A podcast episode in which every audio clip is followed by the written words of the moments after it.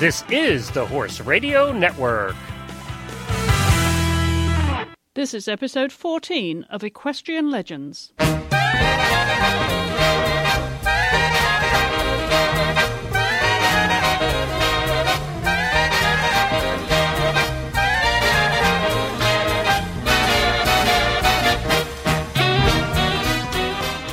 Hello, I'm Chris Stafford, and my guest today is show organizer, journalist, press officer, historian, art collector, and author, Switzerland's Max E. Amann. Max E. Amann was born on October 18, 1938, in Ermatingen, Switzerland. The eldest of seven children, his family used horses on their farm near the German border, which presented him with an opportunity to ride and drive at an early age and whilst the rest of Europe was engaged in World War II. His career began in commerce and moved to journalism, during which time he was chief editor of the Luzerner Tagblatt, Swiss American Review, and L'Année Hippique. He served as foreign correspondent in New York for Swiss, German, and Austrian newspapers, during which time his attention switched to equestrian sports coverage. Max was the co founder and first president of the International Alliance of Equestrian Journalists in 1974, which he saw as a need to improve relations with horse show organizers, a role which he put into practice as press officer for numerous international shows, including six Olympic Games, World Equestrian Games, and World Cups, amongst others. He also served as president of the Swiss Press Association. As an organizer himself, he founded and advised international shows and served on multiple committees. He was instrumental in founding the FEI World Cup Series for jumping and driving, and also the World Breeding Foundation and International Jumping Riders Club. He continues to serve as a member of the FEI appeals jury for several European shows. As an historian, Max has published the history of the equestrian events at the Olympic Games 1912 to 2008 and the history of world, continental, and regional FEI championships. His lifelong love of art has involved him in the Foundation for Naive and Outsider Art in St. Gallen, Switzerland, and he is the author of four books on art in German. Max was awarded a gold medal for World Cup jumping Equestrian Personality of the Year by the International Jumping Riders Club, and Press Officer of the Year by the International Alliance of Equestrian Journalists.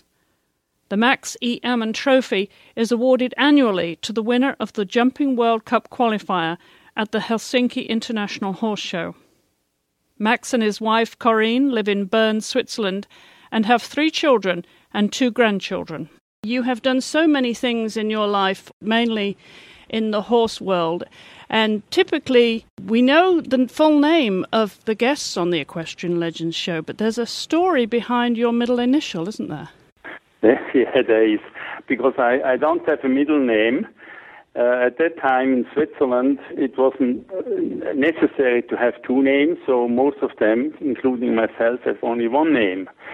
But funny enough, when about 1956, when I was very young, I had a, a small job in La Chaux-de-Fonds, which is the French part of uh, Switzerland. And when I entered the office, I was greeted with a name starting with the E. It was just a habit of that company uh, that everybody got an, another name, and so I was called during these few months I was there with this first name E. Then I forgot it, and then when I came to the United States in '64, and I filled in the immigration papers, and it says middle initial. And I hadn't had one, and so I remembered the E, and so I put in the E and uh, it became quite uh, important because I was a foreign correspondent in New York, and uh, and in the newspaper you are at that time in the Neue Zürcher Zeitung, for whom I wrote. Uh, they published a lot of my articles under the initials. So instead of M.A. Max Amann, they published M.E.A. and that looked very good. And when I came back to the to Switzerland, I became chief editor of a daily newspaper. uh, they called me either uh, the chef or Mea, M-E-A. You will forever be known as Max E. Amann. That's right. That's right. All right. Well, born in Switzerland and now currently living in Bern, you've accomplished so much. I wonder what uh, occupies your time and what motivates you now at this time of life. Yeah, I'm still interested in the in the history of the equestrian sport. I wrote in 2006. I wrote the book, The History of All the FEI Championships, uh, including the Pan American Games and uh, the North American Young Riders Championships. And then I wrote the history of the Olympic Games. Uh, the book should come out uh, next year. Uh, but in addition to that, the history of the equestrian sport, I'm very much interested in, in art. And our collection is just uh, traveling at the moment. It was shown uh, last year, or this year, sorry, in uh, in a museum in Switzerland, and now in February it will be shown in a museum in France, and in August it will be shown in a museum in Germany. And, and that, of course, is naive and outsider art that you're particularly interested. That's right. That's right. That's what what we collect. Yes.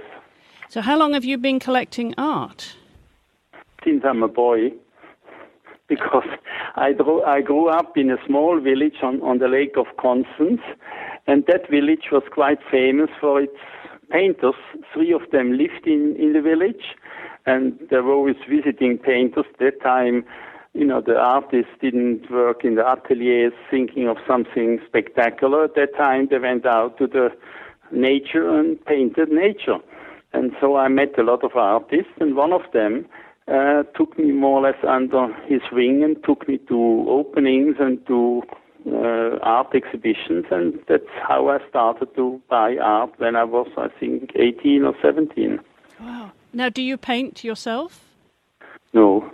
No. No, no. I mean, no. I don't think that opera critics have to sing. And uh, but I, think all three children we have uh, are quite talented uh, in, in, painting and doing art. Obviously, that's a very fascinating uh, occupation outside of the horse world. We're going to t- talk a lot more about that and, and all the things that you've done in the horse world. But first, I want to visit your early days Max, because you mentioned you were born in the north of Switzerland, uh, Mattingen in Switzerland, in 1938. Of course, uh, this was uh, just on the verge of the outbreak of World War II. Those early days as a young boy growing up of a large family, tell us what you remember. I think I grew up uh, because it was a village on a lake with a big forest behind it, so I spent a lot of time in the forest, a lot of time on the lake. And uh, and of course, uh, since I was born just before the outbreak of the the war, uh, I I experienced the war because across the lake uh, you see Germany, and I remember in the last years of uh, the last two years of the war, uh, there was a, a bombing of Friedrichshafen of Schaffhausen, and that you you could hear and see part of the fire that came. And I remember, and that's probably one of the last thing I can clearly remember. I was standing, just going to school on one of my first days in 45, when somebody told me that the war was over, which I believe was 8th of May 1945 and and there was some accidental bombing, I believe, wasn't there, of Switzerland by Germans, and and they invaded the airspace of Switzerland continually, didn't they? At that time. Uh, it was a it was an interesting period for, for Switzerland because obviously it was a natural uh, refugee destination. Although I believe Switzerland was uh, very strict about the number of refugees it took. Did you feel any of the fallout, if you will, of World War II in terms of uh, of the refugees and uh, the Switzerland's uh, situation within Europe? I think that the, the Swiss were scared because they knew they were a little island in the middle of the war. You know, Germany in the north, Austria in the east, Italy, who was an ally of the, the Germans in the south. France was occupied by the Germans, so we were surrounded by, by you know, uh, not our friends. And so I think the Swiss were scared. And, and, and I'm sure that in the early years of the, of the war, uh, the, the Nazi, they had plans to invade Switzerland because I'm, I'm sure that, that this little white space in the middle of, of uh, Europe was a, a sore spot for them. Also, maybe the Switzerland was also a good uh, place to exchange spies and news and uh, money and uh, merchandise.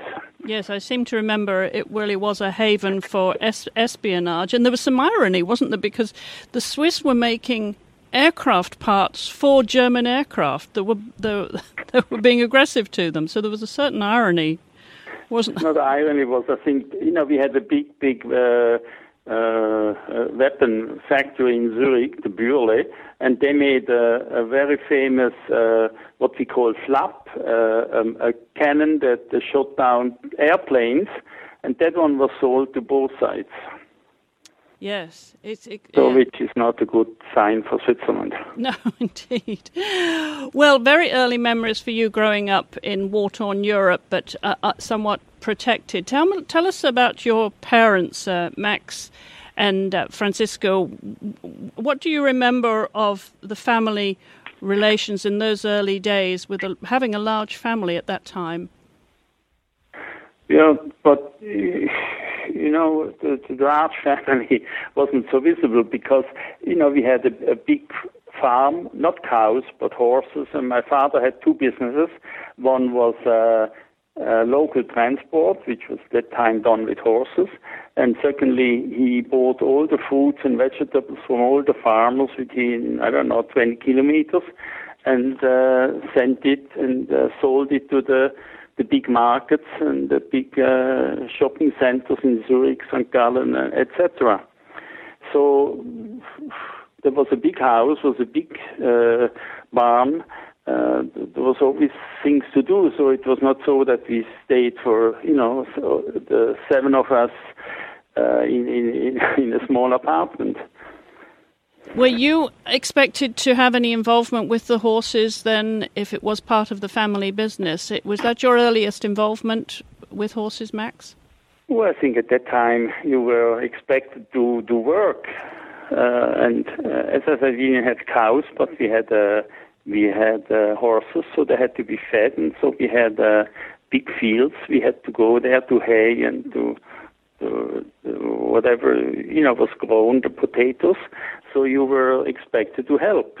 That that was normal, and uh, and since at that time the whole horse transport was done, the whole transport, including picking up the fruits and the vegetables from the farmers, uh, was done by horses. I was uh, part of the driving people. So I drove, I would say, on every afternoon I didn't go to school, I drove horses. Wonderful picture there, Max. So driving would be the first thing you learnt probably before you started riding, was it? Yeah, driving, uh, you know, I didn't drive for pleasure. I drove because my father asked me, and then I enjoyed it. Yeah. Riding was something else because on Sunday, my father sometimes said, like, today we are going riding. And then, uh, because our horses were always rather light horses, uh, there were uh, Oldenburgs or Hanoverians or Holsteins, and so you could drive them during the week, and on, on Sunday you could ride them. Wonderful. Now, what about your siblings and your mother? Were they interested in horses at all? Uh, I would say much less. They also were much younger. I was born in 38, and then the first brother, Walter, was born in 47 and the last one, Wolf, was born in 55, so they were much younger. So when, for example, when Rolf uh, became a, uh, a young bo- a young man where he could help, by that time I had already left uh, home. I was already in uh, in the United States. Well, let's talk about those early days of your education before we talk more about your horse involvement and how you got on in later in life to doing the things that you've done in the horse world, Max. But first of all came school, of course. Were you a keen scholar? Were you interested as a student, or was it just something you felt you had to do? No, I think I was a I was a good student, at least in primary school and in secondary school, because uh, I I think it went. Uh, without much effort. The whole school. No, I, I had no problem with the school. And they were, of course, all in Ermatingen. Uh, they were in Ermatingen, yes. Yeah. And and then you, you went on to commercial school as as well. Now, how did that come about, Max? Did you decide what you wanted to do with your career at that point? Yeah, sure. I mean, it was in uh, in uh, in 53 you start thinking what you do and uh, I thought maybe I become a teacher. And then of course because I was so involved in my father's business I also helped him with the bookkeeping uh, I, the, the most intelligent thing to do was to do a commercial school especially at that time our uh, my brothers and sisters were still young or not even born and uh, so I didn't know what they would do, but here I was with the knowledge of the business, with the knowledge of the horses. Uh, so it was the most logical thing to do a commercial school. So, from commercial school, then, how did your interest develop to doing the things that you've done with horses? As I said in my introduction, you've been a press officer, a journalist, an author, historian, of course, and you've been found you've founded so many or co-founded so many organizations. How did you transition, Max, from commercial school in the early days of your career into the horse world? Yeah, I think there are two things. One thing is that, that of course, I, I went, you know, in 45, uh, my father started to compete with four horses and uh, with the four in hand driving, and I went with him. I was more or less the, the groom in the beginning, very small, and then a little bit uh, bigger. And so I was always involved in, in horses or horse competitions, and I was never a spectator as such. Uh, from 1945 on, I was a part of, of, of, of a competing man. Later on, I became a journalist. And the second thing was that during my commercial school, I was already interested in many other things, and I started to go to the local paper and uh, ask if I could write little things. So, early days of journalism, then combining your love of horses, as so many equestrian journalists do. But then you became a foreign correspondent. Tell us how that came about when you traveled to the US. Yeah, as I said, I, I did a commercial school, and then uh, since my father was still fit and everything, I I uh, worked uh, at the different places. I went to uh, to La Chaux-de-Fonds the French part. I went to Hamburg in Germany, where I worked. And one day I decided to go to the United States. And at that time, it was not so difficult to get a visa. Uh, because you still had you, the United States still had the immigration laws of, I believe, 1928 or 29, where the Anglo-Saxons from Europe which the Swiss were considered part of it, had quite a quota. So I got a, a visa and I went to the United States. And uh, on, my, on my learned job in transport, commercial transport, but also with already uh, connections to some newspapers when I started to write. Now, did you have any involvement with horses directly at that time, Max? Were you riding or driving? Or Did you go to competitions? No. Don't forget, in uh, I got after my army in 1957. I, I I got very ill. I got paralyzed, and uh, so I couldn't ride anymore. Or I could ride maybe you know, sitting on a horse and walking around, but I couldn't do any any jumping or anything anymore. So no, I didn't compete.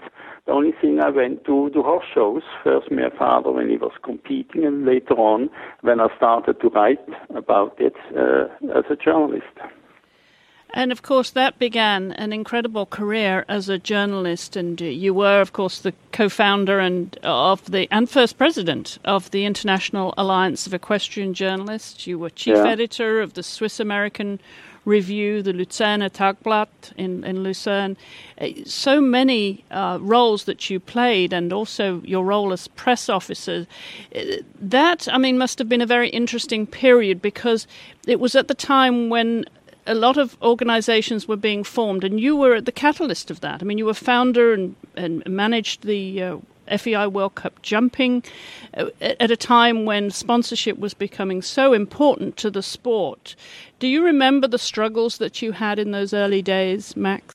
Yeah, I remembered how, how badly the press was treated in the in the 60s and in the, in the early 70s because uh, there were horse shows like Rome. They couldn't care less about the foreign press. They only cared about the local press, and uh, and, and so it, it became. Uh, and I also realized that that how that many many sports uh, that had not existed before, like uh, uh, rhythm, rhythmus gymnastics or uh, or sports who had played a very small uh, media role, like tennis, like golf, like curling, had become much more aggressive. Especially tennis, for example, who until '66, when it became professional, had played a very small role in the media. And of course, the loser was were the sports who did not uh, be aggressive like those others. And uh, one of them, and the, probably the most prominent one, was the equestrian sport. And so, in, in discussions in the 70s with my colleagues, with riders, we realized that and, and, until unless the, the, the, we do something to, to get the media interest back, the equestrian sport will fade into a, a third class niche sport. I'm curious, Max, how you made that transition from from the mainstream media into the equestrian media to become obviously as passionate as you were and a catalyst for change. Yeah, I, when I was in New York, I, I earned my money and uh, to pay my bills uh, with writing about politics and a little bit about Broadway, about the opera, about uh, culture, about general themes. But I also always, from 64 on when I went to the United States, I, uh, I wrote about the equestrian sport. I went to Gladstone, to the United States Equestrian Team Center every year four or five times. I met Steinkraus, I met uh, many, many of those people. And, uh, and so I wrote, uh, partly for sports magazines, for uh, like the the Schweizer Kavallerie in Switzerland, for Hoefslag in Holland, for uh, Hippique in France. I wrote about the, the equestrian sport already in 64 and uh, I continued that until I went back to Switzerland in 73. Of course, this was the days long before the internet and electric typewriters. Were you writing on an old typewriter and then telephoning in your copy?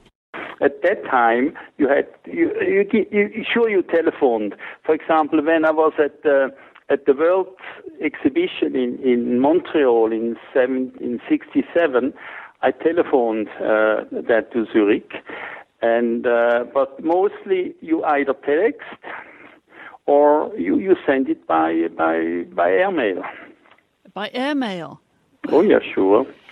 So, what was the type of deadline that you had then, Max, in those days, if you had to rely on airmail? Yeah, I think you didn't send uh, the, the. I think the report, let's say, from a from a from a meeting at the United Nations, you, you sent by telex, and you had a telex available at the United Nations. What you sent by airmail was always were general articles about the railroads, about uh, and uh, you know a preview of, of an election campaign or a review of, of, of an opera or the, of a play on Broadway that you sent by. Fascinating, of course, and you've watched the evolution of uh, equestrian journalism today. How do you regard those early days and, and how it did affect the changes that it has today, Max? You must have a very clear picture of, of the intervening years. Yeah, I think what, what struck me in, or what struck me later when it got lost, was the fact that in the 60s until uh, the early 70s, most major newspapers in Europe had a, had a, an equestrian correspondent, and then the first countries who were uh, to abolish them were the were the Germans, and and those who kept it to the end were the British. So you always had Alan Smith for the Daily Telegraph, or you had uh, Pamela McGregor Morris for the for the Times. But the Germans from 19, I would say 1975 on, didn't have their own correspondent. They used uh, stringers or, or or people from the horse magazines to ask them to, to send them a small review in evening, or they or they used the agencies. In some countries, it never reached the mainstream, like in the United States. In some others, like in France or in Germany or in Switzerland, certainly the equestrian sport has lost space. In others, like Sweden, Finland, uh, it has gained. It has a lot to do with uh, with uh, success. Well, I want to talk about the uh, now about the other roles that you've had in equestrian sport. As I mentioned a few moments ago, you were founder and director of the FEI World Cup, and you were not obviously content just to be a journalist. You wanted to get on the other side as well. I think if you read my my early 1970 uh, articles or, or, reports on horse shows, you will realize that I didn't really write that Davy Broome won because he was faster than Harvey Smith but I wrote uh, also the background. Why? What motivates the people to, to run a horse show? How do they finance a horse show? Uh, how how much are the, the prices of the horses in relation to the prize money they can earn? So those things have always interested me. And as I said, the the, the loss of, of space or, or airtime uh, of the equestrian sport worried me, and so I started to think what could be done about it. And you certainly did, and you got into event organisation, horse show organisation, and, and I think you're still involved to some extent today, aren't you? When I retired from the World Cup in 2003, I simply said I, I, uh, I was writing those books uh, mentioned before, the history of the championship, the history of the Olympic Games, so I said to, to myself and also to the FEI, I can only write books about the sport if I still continue to, to go to horse shows. So I, I'm now on the appeals committee on about, uh, I don't know, no, no, less, but in the beginning about a dozen horse shows all over Europe, and uh, that keeps me informed. It certainly does, and you obviously have been very involved in the engine room, if if you will, uh, of, of, the FEI committees in, involved with so many of those. I'm I'm I'm curious as to you know when you look back at the changes that you have witnessed, Max. What are the strongest memories of of all the, from driving to jumping? Uh, and well breeding, of course, uh, the breeding program that has uh, obviously been very effective now with the World Breeding Federation, which you co-founded how do you reflect on the, your time uh, being so active in the sport and the changes that took place? Yeah, I would say that the equestrian sport uh, in the beginning, in the 60s and 70s, or even earlier when, my father, the horse show, was still a very much a military sport, and, and the military didn't need uh, media and didn't need exposure. And I think that the big thing was really that in the 70s, and then in the 80s, 90s, the, the riders and the, or the athletes, if you want, became more visible, and the horses became more uh, important. And uh, so I would say that, uh, but of course, the, the problems came uh, parallel.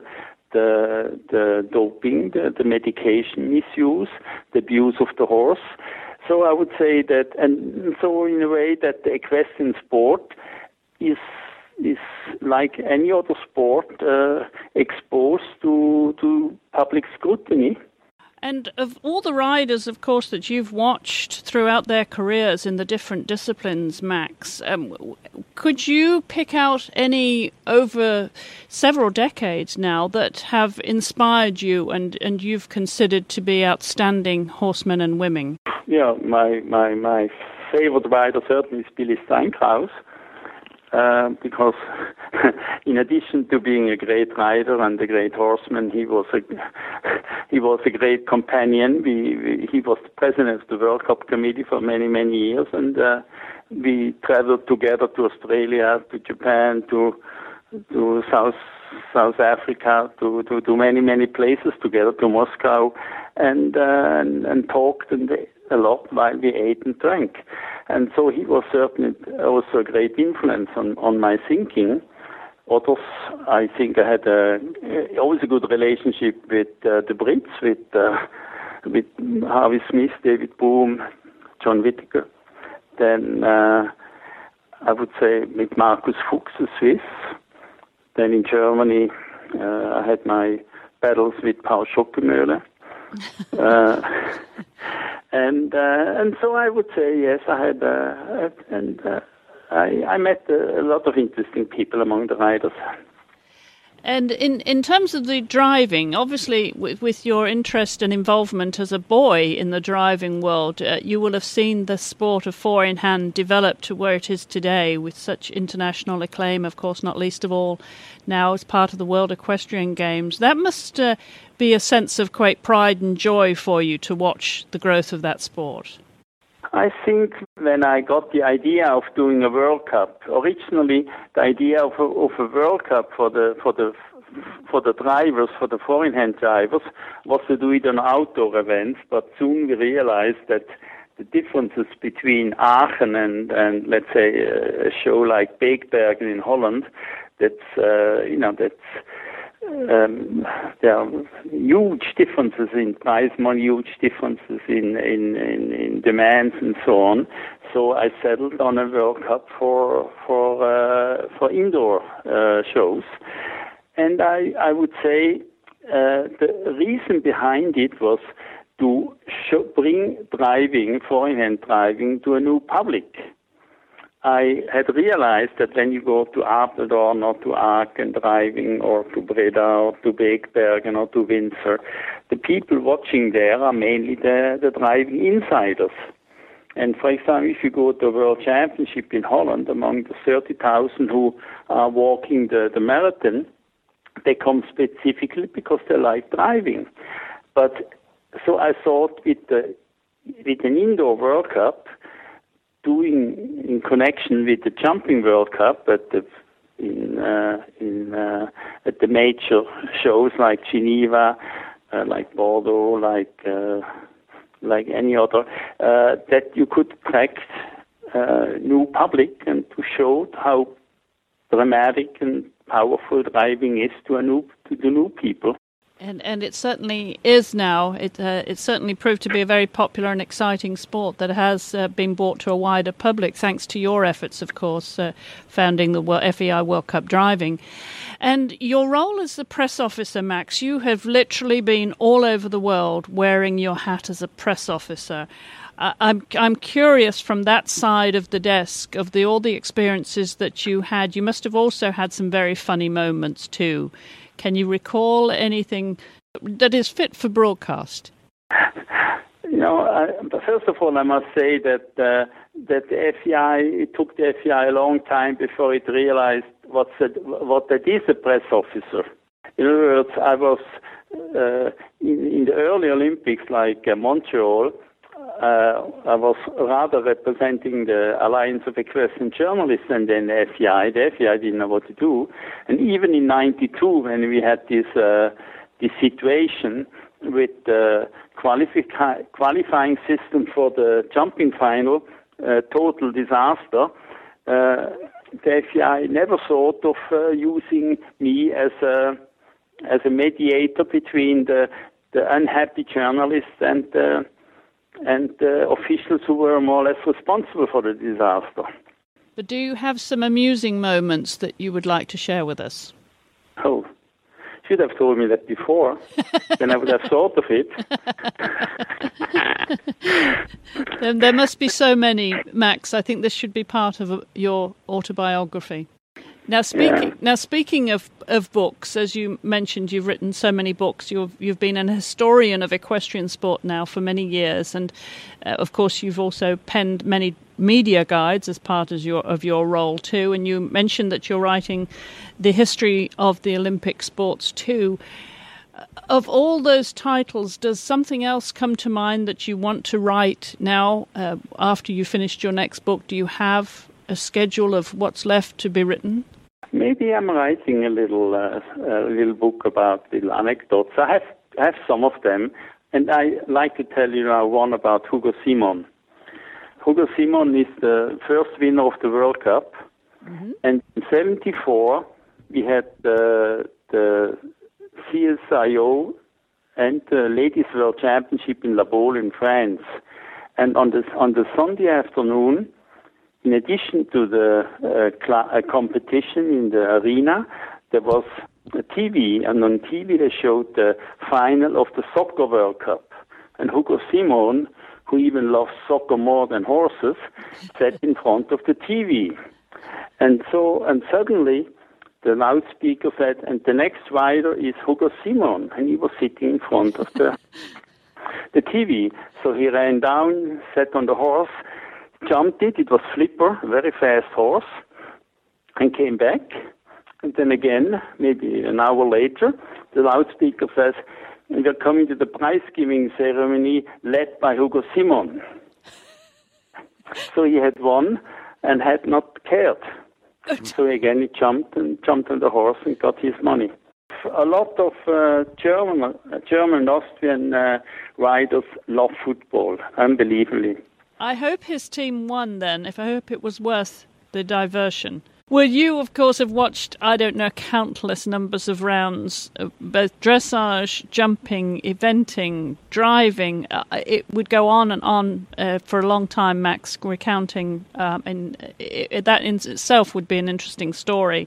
But I'm going to ask you to pick out of all those major competitions that you've been to around the world, maybe some memorable moments. What stands out right now when you think about some of those great rounds?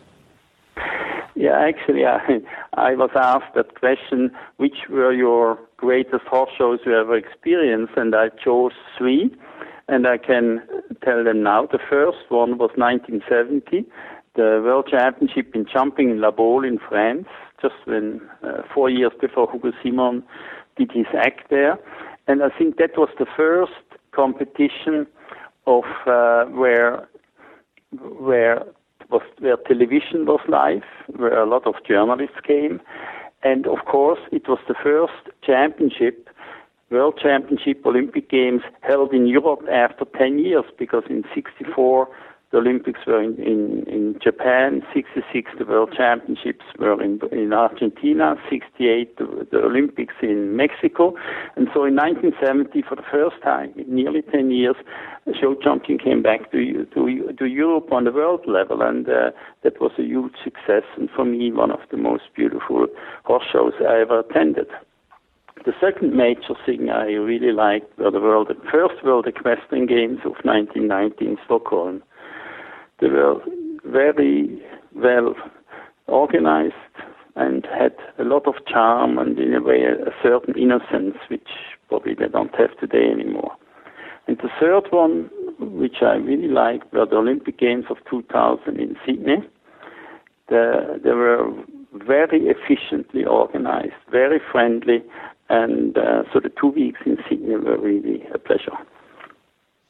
And of, of, all the things that you've done in your life, Max, of which accomplishments would you be most proud of now when you reflect on them? Yeah, I, I would say that the, more or less all the things I started, which means L'Année Hippique, which means the, the Journalist uh, Alliance, the World Cup driving, the World Cup jumping, the the, the jump, International Jumping Riders Club, which I co-founded also, I think they're still uh, alive and kicking. And apart from your writing now, as you mentioned, the, the book that you're writing on the history of Olympic Games, uh, what is a typical day in the life of Max Ammann now? Yeah, I mean, I have to compare it with earlier. In, in let's say, 20 years ago, I, I came home from a travel on Monday or Tuesday, and I left again on Thursday. So in between, I, I tried to organize my life, pay the bills, and uh, and you know, as I said, kiss my wife and count my children.